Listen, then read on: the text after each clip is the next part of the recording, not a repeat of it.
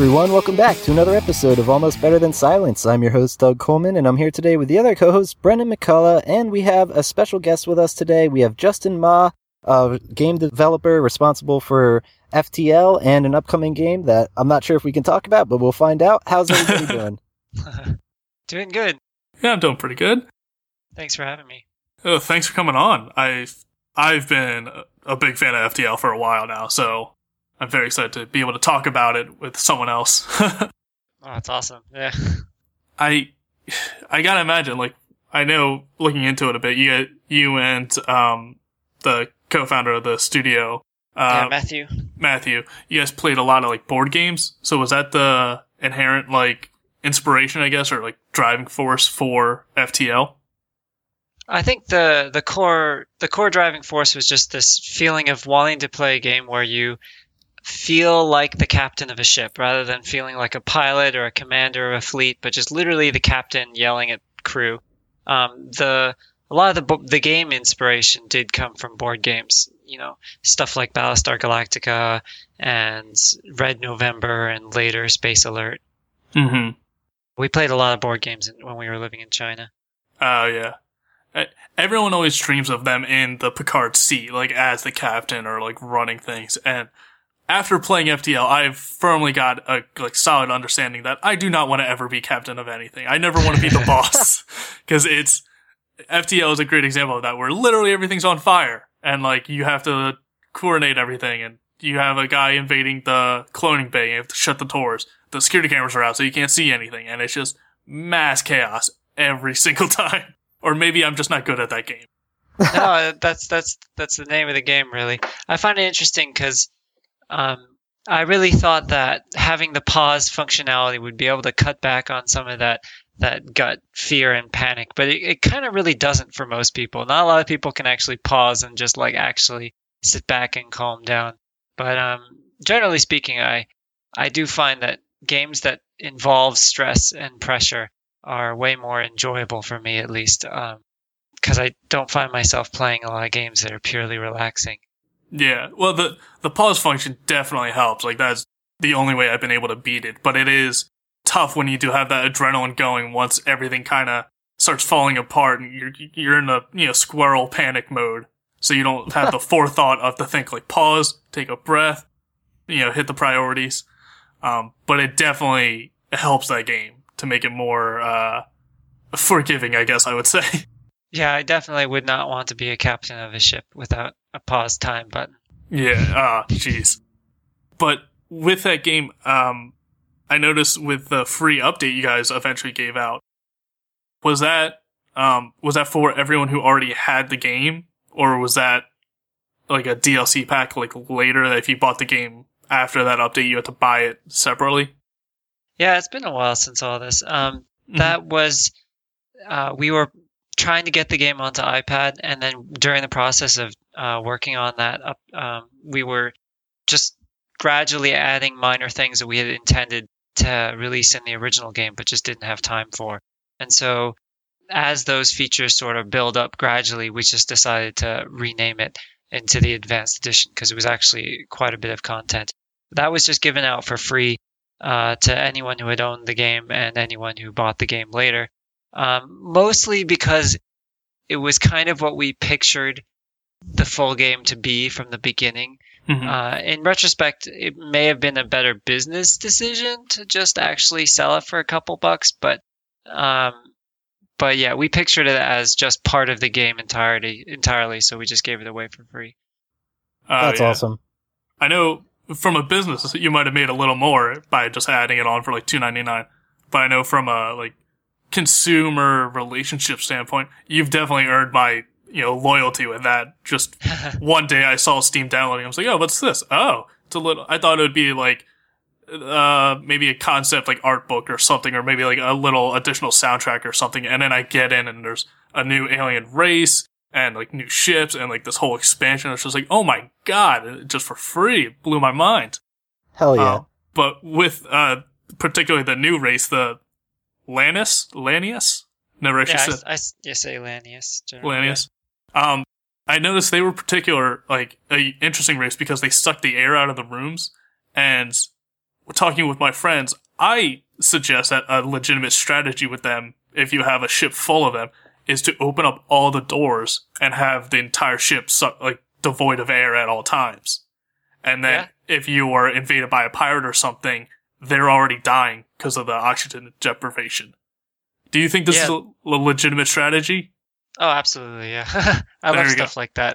Um, I when playing with airships, I generally, you know, because I think you start with a human or something in their ships. Mm-hmm. Um, I would often just have like one or two rooms or in a hallway that just has oxygen and everything else be vented, and then upgrade the doors as fast as possible. Exactly. Yeah, it's I I love I love stuff like that with with this game. The the fact that you could come up with these sort of bonkers strategies that work. it's it's great to imagine it. It'll be as if the ship was like a car. You'd be driving down the freeway with all the doors open in your car. It's like, no, no, no. This helps. This is Yeah, it's all part of the plan. don't worry about it. Yeah, Yeah. don't worry about gravity or. Um, where did your introduction to the game development scene like? Where did that start? When did you get involved? Did you go to school for that? Um, so I was a little lucky growing up. My dad worked at uh, Acclaim for a long time, and then uh, Activision and some others as well uh, as I got older. But um, Mhm. so when I was a kid, uh, you know, I'd go into his office and play like early versions of Mortal Kombat or NBA Jam or something. Um, so the concept of working of games being something that are developed rather than just a pure entertainment was kind of uh, taught to me at a young age. When I went to school, there was no such thing as uh, game dev courses or degrees or anything like that.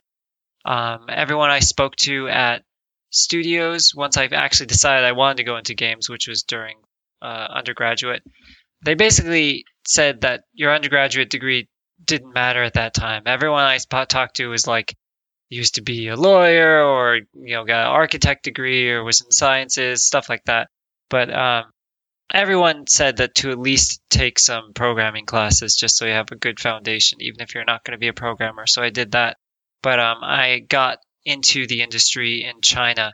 Um, we were having not particularly great time finding jobs after college in the us so my wife my then girlfriend and i uh, moved to china and in retrospect, it was a great opportunity to get into video games because uh, I was able to get in as a nobody with no particular skills and then build a bit of a um, resume, I suppose, uh, working in 2K in Shanghai. Uh, and then afterwards, when Matt and I, who both worked together, we quit. Uh, we decided we worked on FTL and then uh, just for fun on the side, and then that turned into something way bigger than we pictured.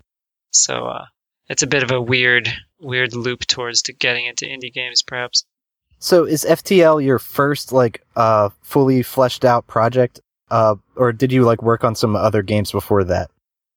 No, FTL was our first, first fully fleshed out project together. Um, I worked on a few games in 2K Shanghai, um, but this was our first that we worked on just totally separately by ourselves. Initially, we were planning on just doing a couple prototypes before we both left China, but it did it got some pretty impressive feedback pretty early on, so we just decided to go all in on it and try and finish it. Definitely.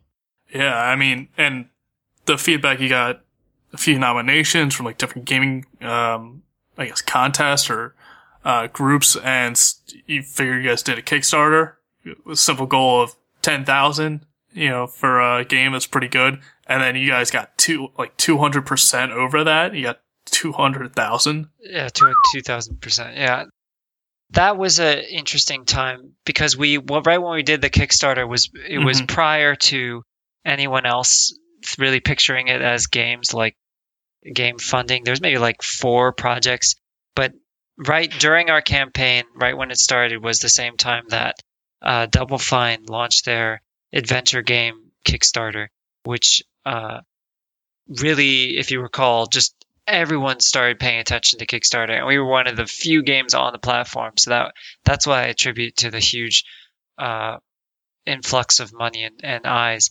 We initially were just sort of assuming that the Kickstarter project would be a way to legitimize getting money from fa- family and friends. I mean, I feel like that's what it's become now because since you guys have done it, there's uh, you know new five new games every day on Kickstarter, like trying to crowdsource, but they definitely aren't reaching the level you guys had or following through and actually finishing a lot of the projects. Do you think funding a game through Kickstarter is a plausible way, like, or do you think development is too bizarre and takes too many left turns to actually like secure a finite amount of funds? Like you guys were lucky because you had so much more than you were uh, estimating.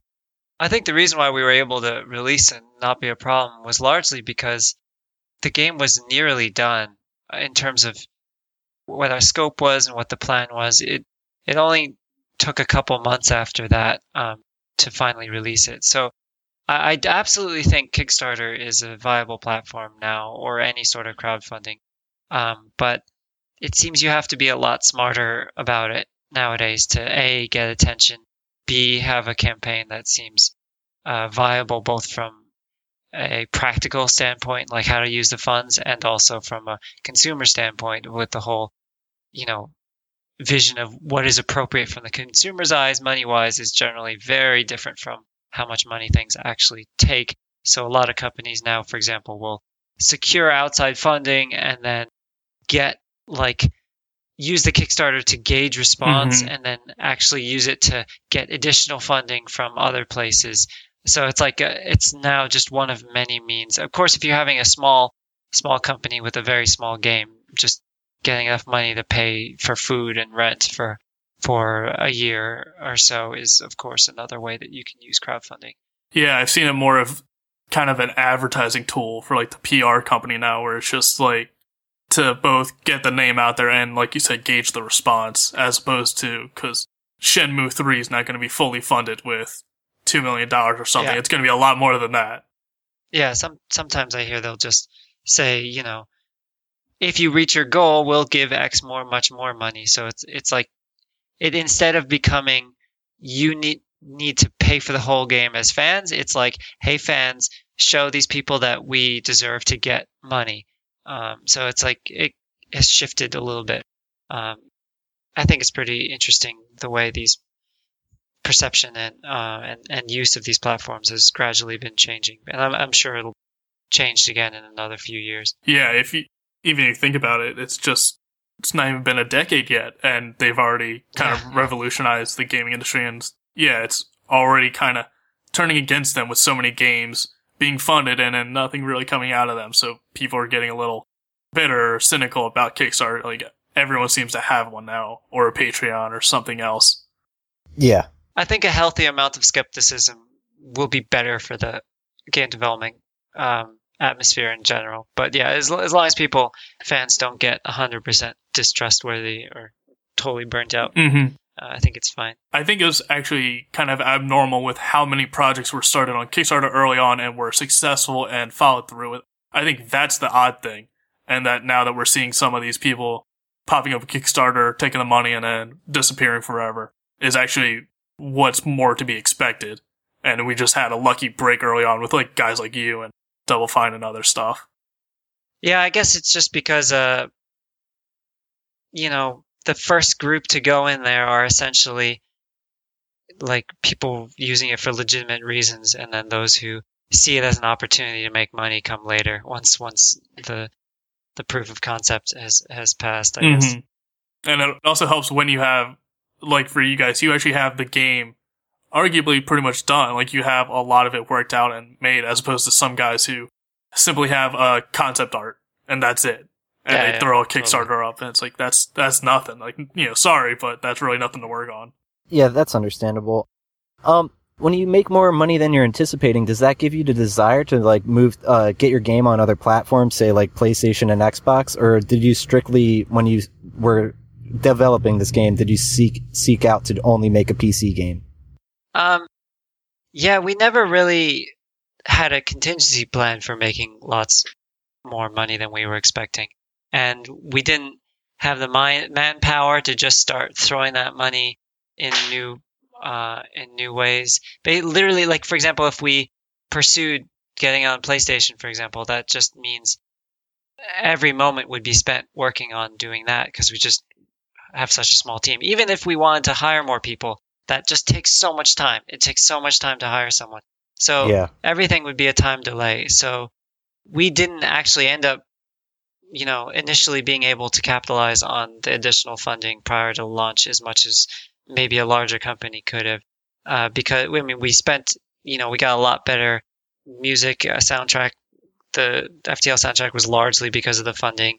The some of the other people we worked with, like getting a better writing and more content, was possible. But we didn't, you know, just go and just just send and open up platforms immediately. For example, um, we Yeah. were still completely committed to just pure PC release until at least after the the the launch of the game, and when we got a little more time to be able to actually try and think and plan for other platforms. Mhm. Do your future games, do you have that aspiration to make it onto other platforms or kind of as you grow, you'll kind of cross that bridge as you get there?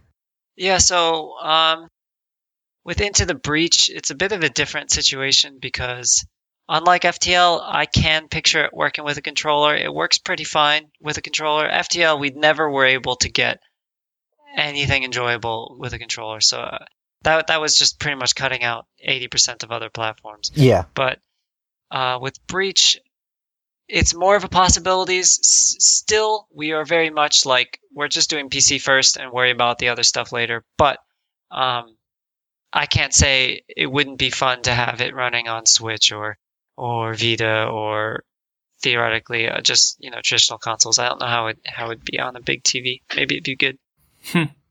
Yeah, perhaps mobile.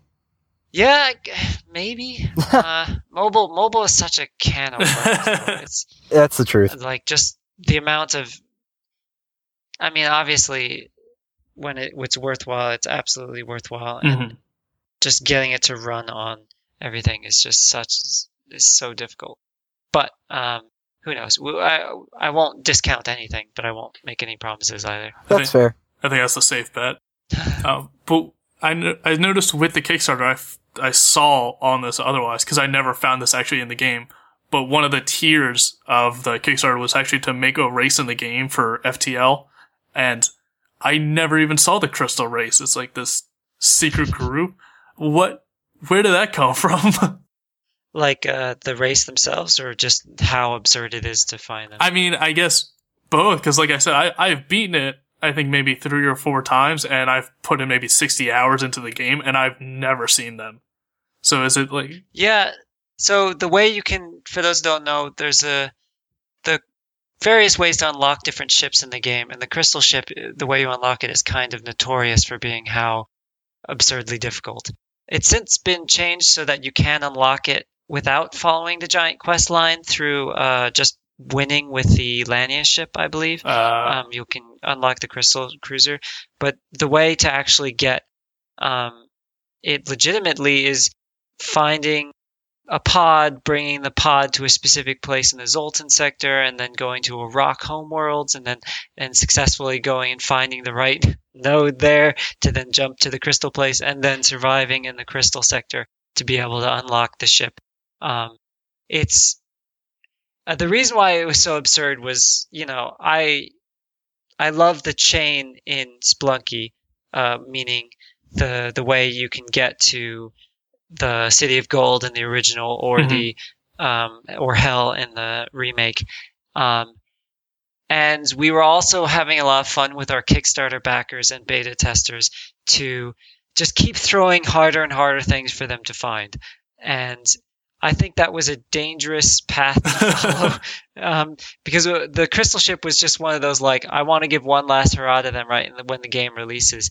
And uh, when testing the game, I when trying to test that specifically, there's like three runs in a row that I got most of the way there and had the possibility to unlock it, and that was apparently a very disproportionate. that was not not a not a accurate representation of the likelihood as uh, just even to have those lo- things line up is like maybe 50% and uh, of games could even have the possibility of of getting those um, all lined up appropriately so i kind of regret making it so making content in the game that's interesting and challenging be so locked behind a luck slash unnecessary knowledge tree mhm. but um, I kind of think it was to the game's benefit in the long run because there's this weird air of mystique and and sort of secret knowledge that's being handed down between people. So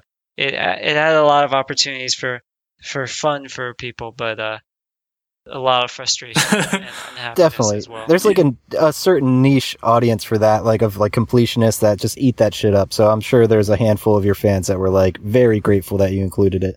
Yeah, and then you get the random person who's like, "Oh, I unlocked that on my second run," and then everyone else just hates them. But yeah, a little bit because you saying how to do it just triggered all these memories of times where I'm like, "Oh, here's a crystal man." I'm like, "Oh, I wonder what this is about," and I go to a, rock homeworld. It's like, "Oh, but I don't have the necessary like crew member to negotiate with." Like now, I'm realizing how close I've been so many times without realizing it.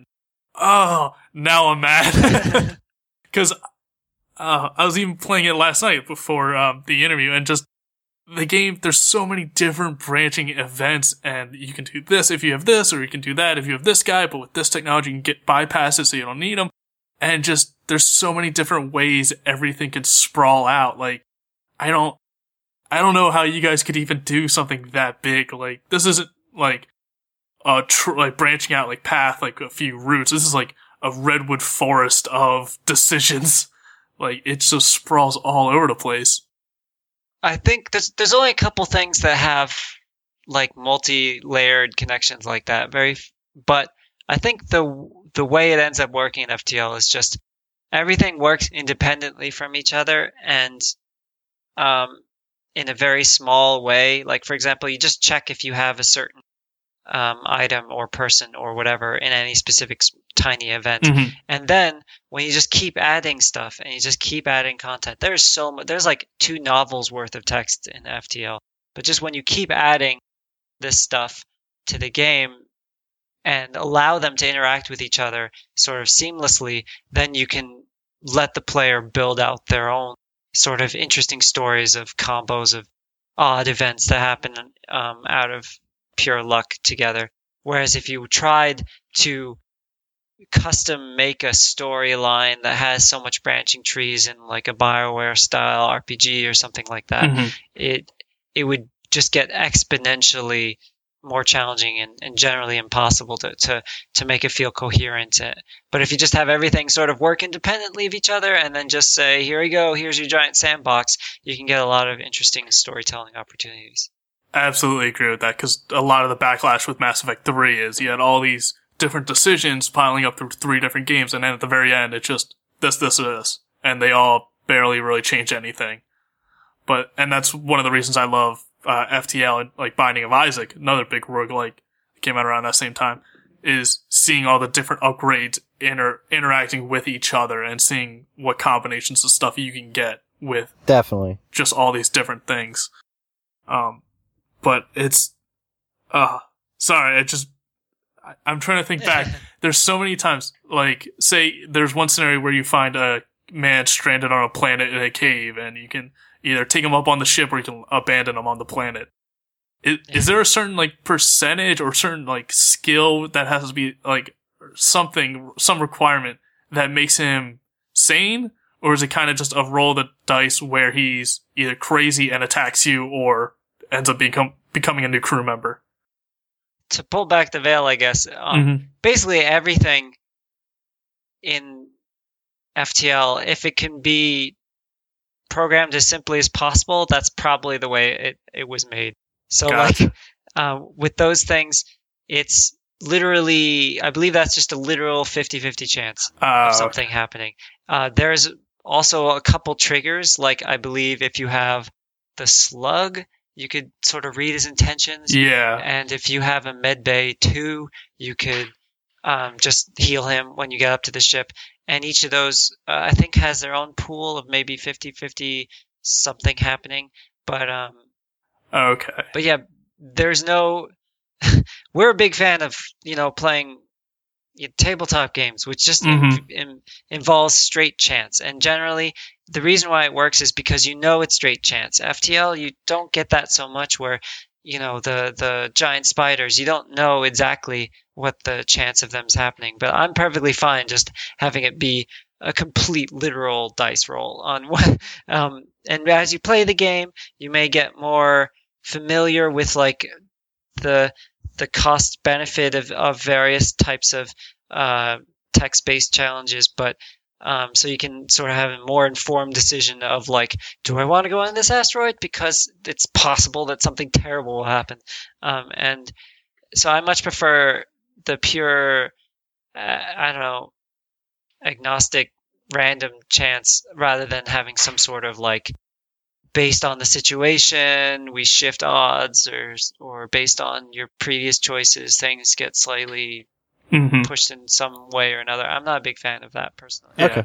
There's a there's something relaxing knowing it's completely out of your hands. Like there's no way Yeah, you could yeah. have stopped this. And it's like, oh well. But the last few times I've gone on a run through FTL, I've encountered that guy, that man in the cave almost every time, and every time he goes crazy and kills one of my crewmates, and it just is driving me insane to think like, is there a way I could have stopped? Like I know the slug uh, could help, but if it like if I was somehow doing something wrong because it, I, I enjoy the game, but now I'm kind of distrustful of everything in it. Where it's like, oh, there's Yeah. a abandoned ship that are asking for help. I'm like, nah, I can't help them because it's going to backfire and hurt me. Or like, oh, there's pirates, and like if you look the other way, they'll be fine. It's like, all right, I'll look the other way. I was like, oh, they came back and attacked you. It's like, what? Oh, everything's against me. yeah the the human path uh sorry pattern fi- finding brain can cause problems like that sometime. If we just get if someone for example gets uh, something that's a 30% chance of being bad but they get it three times in a row they'll probably never ever ever choose that other option. Yep. uh, try to try and do it again because they they've just been so burned so hard in the past. But yeah i don't know any way around that other than just uh you know i can't manually assure every gamer but just uh, there are very few things that are just straight always bad in that game hmm um, and we try to make that so that at least different people can have different feelings of of of the likelihood of chance based on luck i guess Yeah, there's there's something great with the randomness of it and of just the simple dice roll, even in board games where it's just like, oh, let's see, like D and D. It's just like, oh, I got twenty, I'm automatically in. But there's another game playing, uh, Blood Bowl Two, which is basically quite literally fantasy football. It's football with fantasy creatures and monsters, but it's all tactics based. It's all turn based. You control every individual player. Um, the only thing related to football is the name but everything in it was based off a board game, so everything in that is a dice roll. Every move you do, every uh, action you do is just a simple roll of the dice, whether or not you got it high or low enough. And as m- much as I enjoy it, it is the single most infuriating thing in all of my existence. Like just the rage you feel of, like you said, getting uh to pass this roll, you need to get uh six, and the guy gets five sixes in a row and gets a touchdown versus you can't get a single tackle because you need to get a four or above and you just roll under it every single time and it's just maddening. That's the thing though, like we were, we played D&D on another podcast, Almost Better Than Dragons, and at one point we were cast into this underground, and I remember Mike, our DM, told me, he's like, you're gonna have to roll like 10 20s in a row to even climb this chain, and I wanted to try, but I didn't, because it's Oh, never yeah. gonna happen. The yeah, I find that when you simulate die rolling in video games, it bothers people way more than other forms of of randomness in video games, as well, and way more than actually if you give them a die in their hand. Uh, I'm not exactly sure why. Maybe it's just the physical aspect of an object um, that just reassures you rather than uh, RNG. But meanwhile, like I find, and is maybe evident by the huge surge of these games, that people, when playing video games, have no problem with the randomness involved in cards and drawing cards.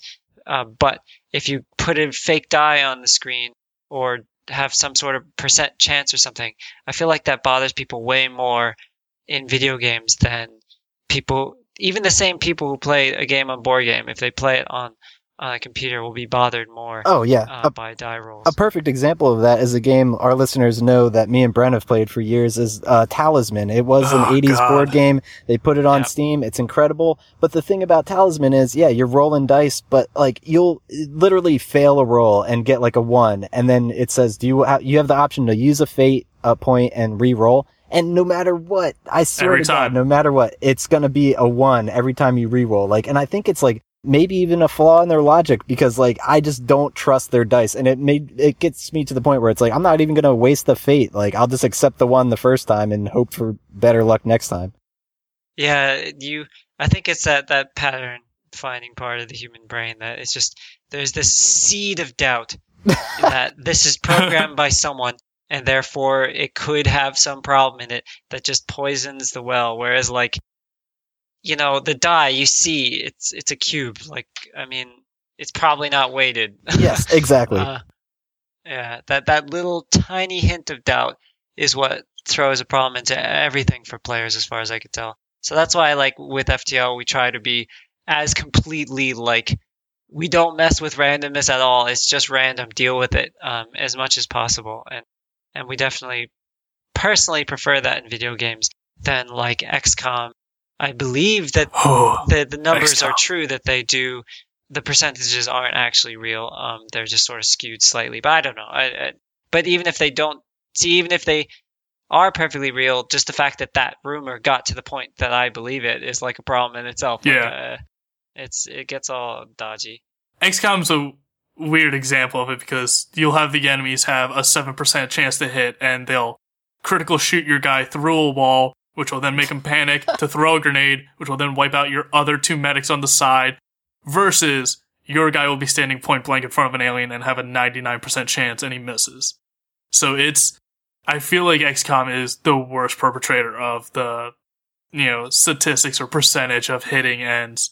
You know, like statistically, it's possible for him to miss. It's like yes, but not seven times in a row, like in the but same the problem match. the problem is that humans are actually utterly terrible at thinking about percentages and, and chance and randomness. Like if you like there's a whole study of uh you know people trying to guess fake num just guess random numbers over like or even just a coin flip guessing coin flips. And like most people will never guess randomly five or six or seven tails in a row. But if you look at actually random generation thing, that's actually like not that uncommon.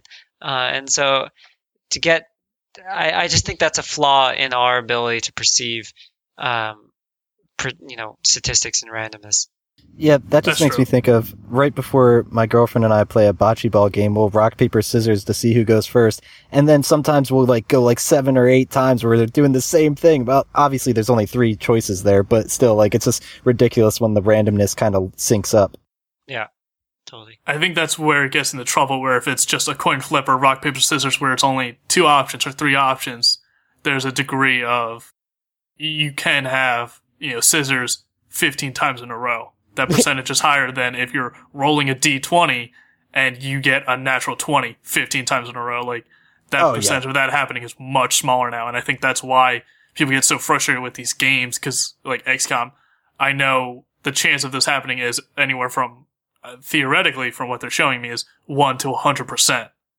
But I know the actual coding of it might be, you know, maybe 70%, but it's, the numbers just group up at a certain level. So I think that's why people get so infuriated when it happens so many times in a row, even if it's only three or four times in a row. But it's because you know it's out of a factor of 70 chances. But it is Yeah. it is more and less of a random chance and more of a risk management game where you're just trying to Yeah, totally. reduce reduce the worst outcome, like FTL, where uh, which is particularly tricky with FTL because scrap is the currency. And I was telling Doug earlier, almost every game I am just dirt poor because I have to spend all my money repairing the ship because I'm so bad at it.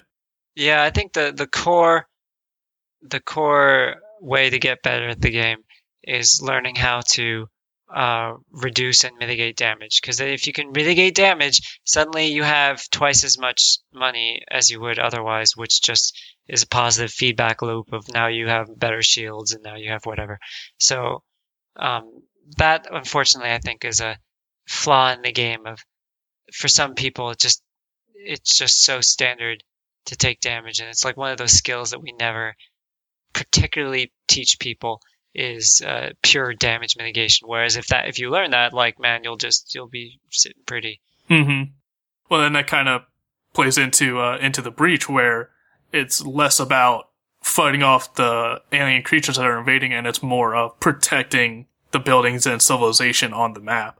So it's, you know, damage isn't as bad for the soldiers as would be in a regular, like in an RTS game where you're, you know. Yeah, it definitely still has, um, I mean, it, it's hard talking about this because, you know, I, I don't know how many of the details are clear to you guys, but mm-hmm. there, there's still a bit of that same atmosphere in terms of like, um, you have the power grid of the whole uh, city, which is persistent between battles. So if you're, the structures are damaged, you're basically it's effectively a HP bar that gets decreased over time. Mm-hmm. And so there is still an element of if you're ending up taking up too much damage, you're going to lose out on other resources just to to get the power grid back up and uh, running.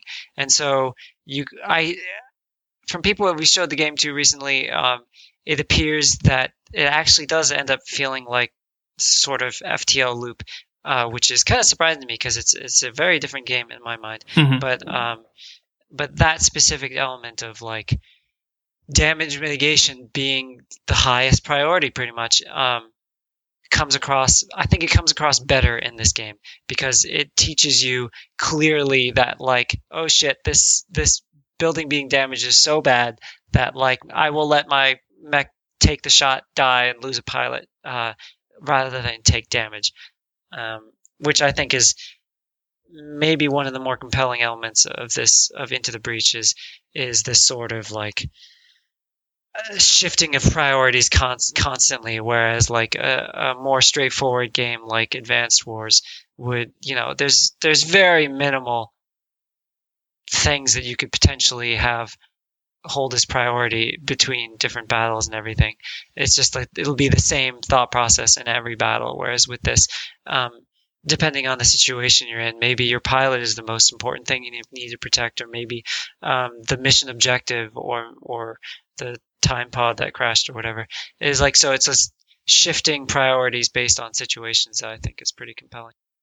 Definitely. Is is Into the Breach more or less isometric style as compared to FTL, which was top down? Yeah, it's a it's a isometric grid based, very tiny map um, strategy game that in it's you know you could picture advanced wars in terms of like you know large small units that are just moving around and you move your squad but it ends up actually playing more like a um, kind of like a puzzle game or like chess because there's a very limited amounts of things that any individual unit can do and uh, all of the enemy's options are clearly known to you what the enemy's going to do. There's no like hiddenness. You're not trying to beat a fake player or something like that. It's just here's the situation. How are you going to resolve the situation in the way that's most beneficial to you?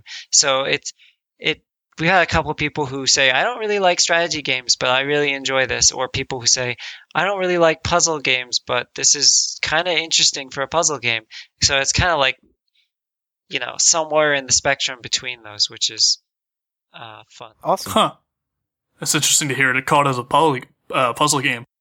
Yeah, it's it's not a puzzle game. Yeah. moment to moment, like like here's something that I'm looking at. Often can feel like a puzzle because it it's like you know, if you haven't seen the game, um, the enemies all telegraph their attacks very clearly. So when you finish and end your turn, you know exactly what will happen. You there's no randomness. There's no, none of that. Um, and your job is to then either you know just kill a unit or more often shift or move or or manipulate or or uh, you know status affect other units to be able to uh, have the outcome of the enemy turn go out in your favor. So if that means an enemy is attacking a building, if you push him to the side, he's now attacking an empty tile, um, or maybe he's attacking his own ally, and so you can get these sort of like chain reactions of like making the enemies do something you prefer them to do.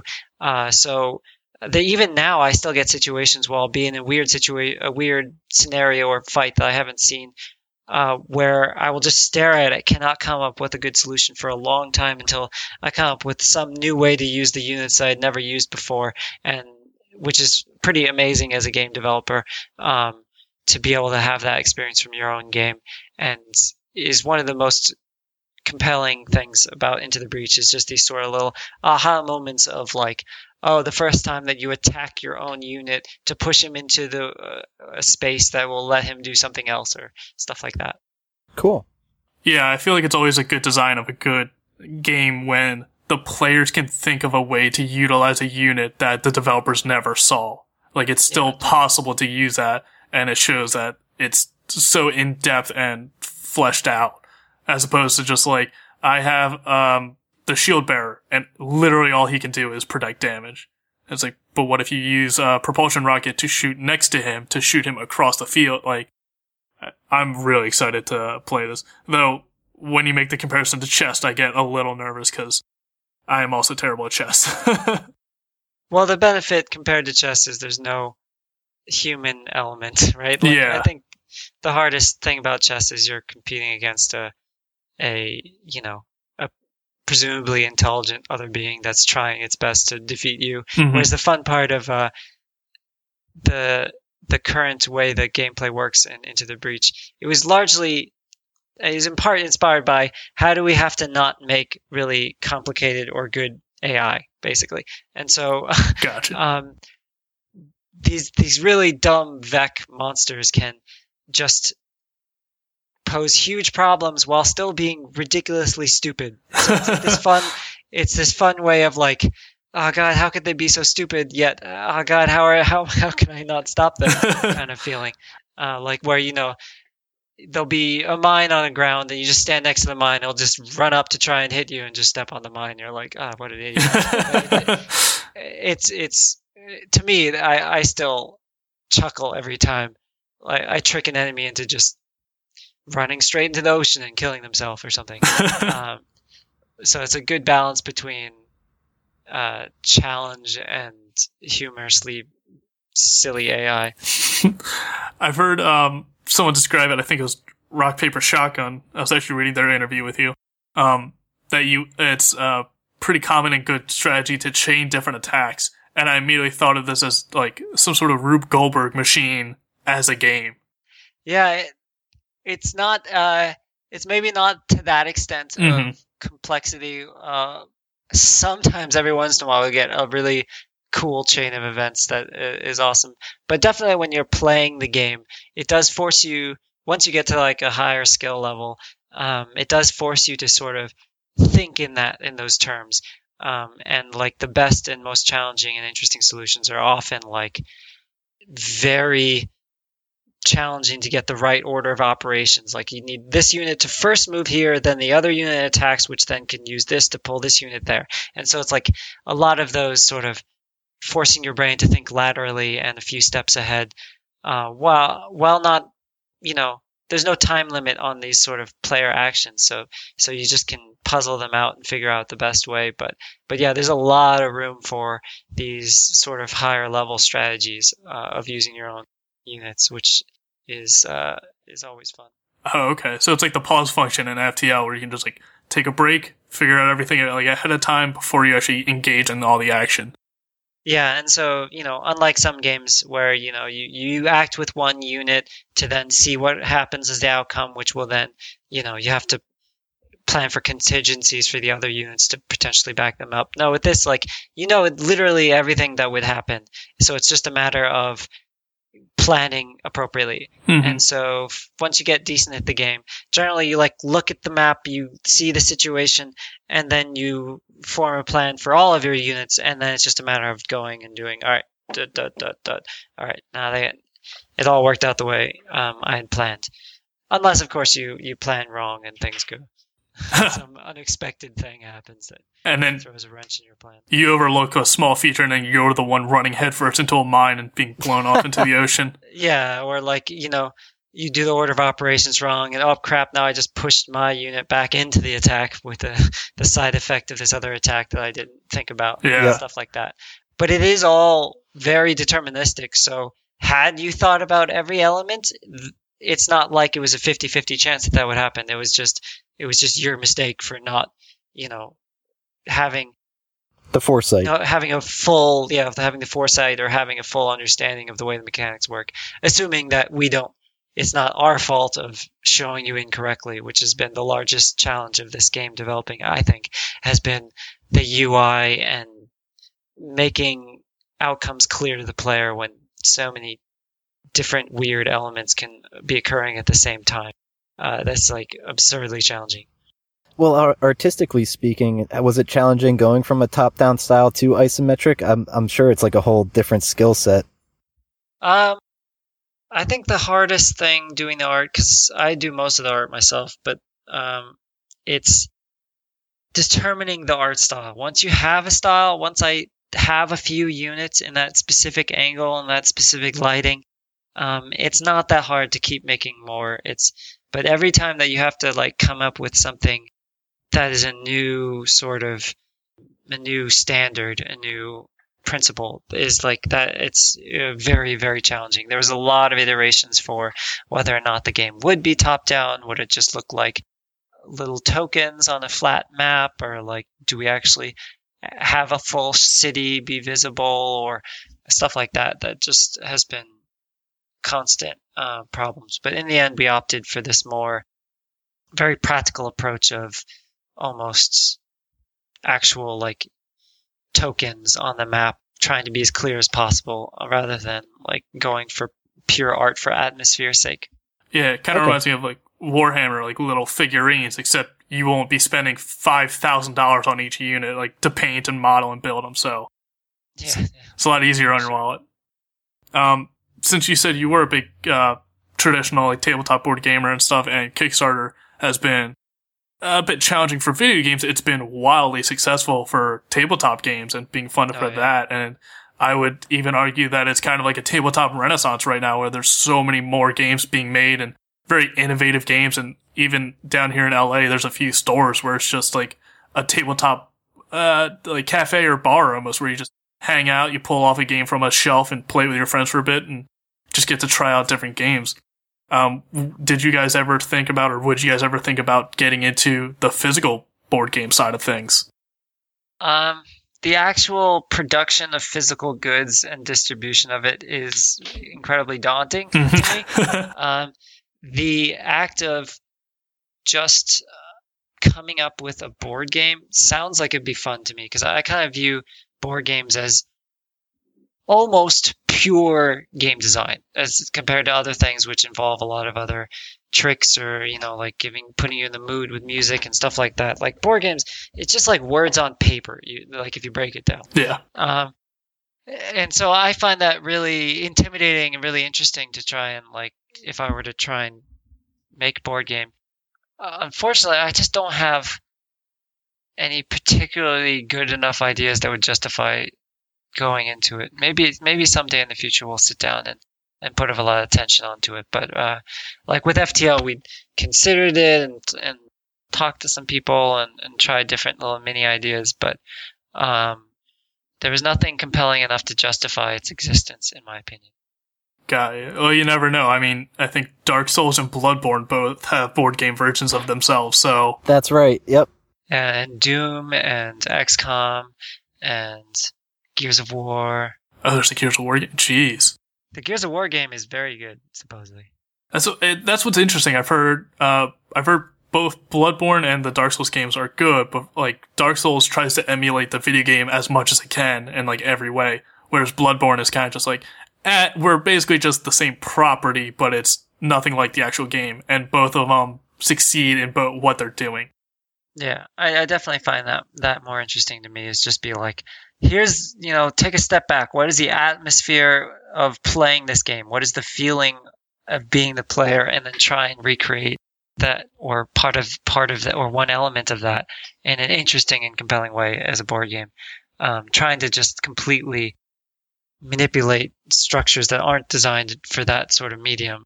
Mm-hmm. it's interesting in its own way but i find it uh, less interesting to me because it feels like you're not taking advantage of, of uh, the the benefits of a different medium. Gotcha. That you can f- do more with video games. You can factor in because yeah, like you said, board games are pure game design and play. Whereas video games, you have art, you have the music, you have the atmosphere, you have the storytelling. So I would agree with that. Um, I have to ask. I always do when we have a game developer on our show. Uh, do you have any parting advice for like, aspiring indie developers, or any kind of words that you wish someone might have told you when you were first starting out? Man, with the changing landscape of indie game development these days, where literally two years it just feels like a completely different space. I feel like, well, a my advice would be take advice from successful game developers with a grain of salt because there's there's a lot of survivorship bias Mhm. in terms of like you know what i like 20 other people may have done the same steps as i but weren't successful so just listening to advice from me directly is not necessarily the best idea but that all being said um, I feel like it's a dangerous time to to go take a lot of risks. There's too many games. I feel like we are in some sort of bubble. Um, there's more, way more games being made, while the pool of money f- being uh, prevent you know presented developers is r- roughly the same. It's not increasing anywhere near as much as the sheer quantity of games. So if if you're looking to get into indie games, I would say do not bet your life savings. do everything that you can to be as safe as possible, meaning you're taking a side job or you, do, you know, secure funds, or maybe most importantly, the scope is incredibly small. But um, for anyone who's just interested in making games in general, I always suggest do game jams uh, as as any role with any skill level. It's just really important and interesting to see what the process of making a game is, um, and what what it feels like to cut your most desired features because you don't have time. Uh, I feel like that's a very important lesson for people to take away. Oh, definitely. We've actually had a few uh, Game Jam developers on before and interviewed them, and some of my favorite games are from Game Jams. So yeah, we would highly recommend that. Cool. That's Yeah, great plus advice. it's just a fun experience. Yeah. Oh, I think that's all the questions I had. So we don't want to keep you Yeah. longer than you have to. So Thanks so much for joining us, uh, Justin. Let's do some plugs. Uh, where can listeners find you and find your games and the stuff that you're working on? Yeah, so Subset Games is the name of our studio. Our next game is called Into the Breach. Um, you could find out at subsetgames.com. Our previous game was FTL. It's available for many years now. But um, I myself am Justin Ma. My Twitter is Jar Mustard. I mostly just retweet cool art and pixel art. I don't really. Um, I'm too afraid to share personal opinions on the internet. That's probably a safe uh, rule you've set for yourself. Yes, but you could at least find me there, and maybe I could we can chat. awesome. Um, how about you, Brent? Uh, I'm on Twitter at abtsbrendan, and that's about it. I will Cool. be trying my damnedest to get those crystal race in FTL. Ooh, Nice. nice, nice objective there. Um, and yeah, thanks again so much for joining us. If listener, if you like our show, please give us a like or follow on Facebook and Twitter. Our handles ABT Silence. Uh, we Twitch stream every now and then over at twitch.tv slash ABT Silence. So come hang out and chat. But yeah, it's been a blast. I learned a lot. Uh, really looking forward to Into the Breach, and I'm gonna have to dive into some FTL. Awesome. Thanks, guys. I recommend our listeners do the same. And yeah, we'll be Yeah. back next week. See ya. Bye. Bye.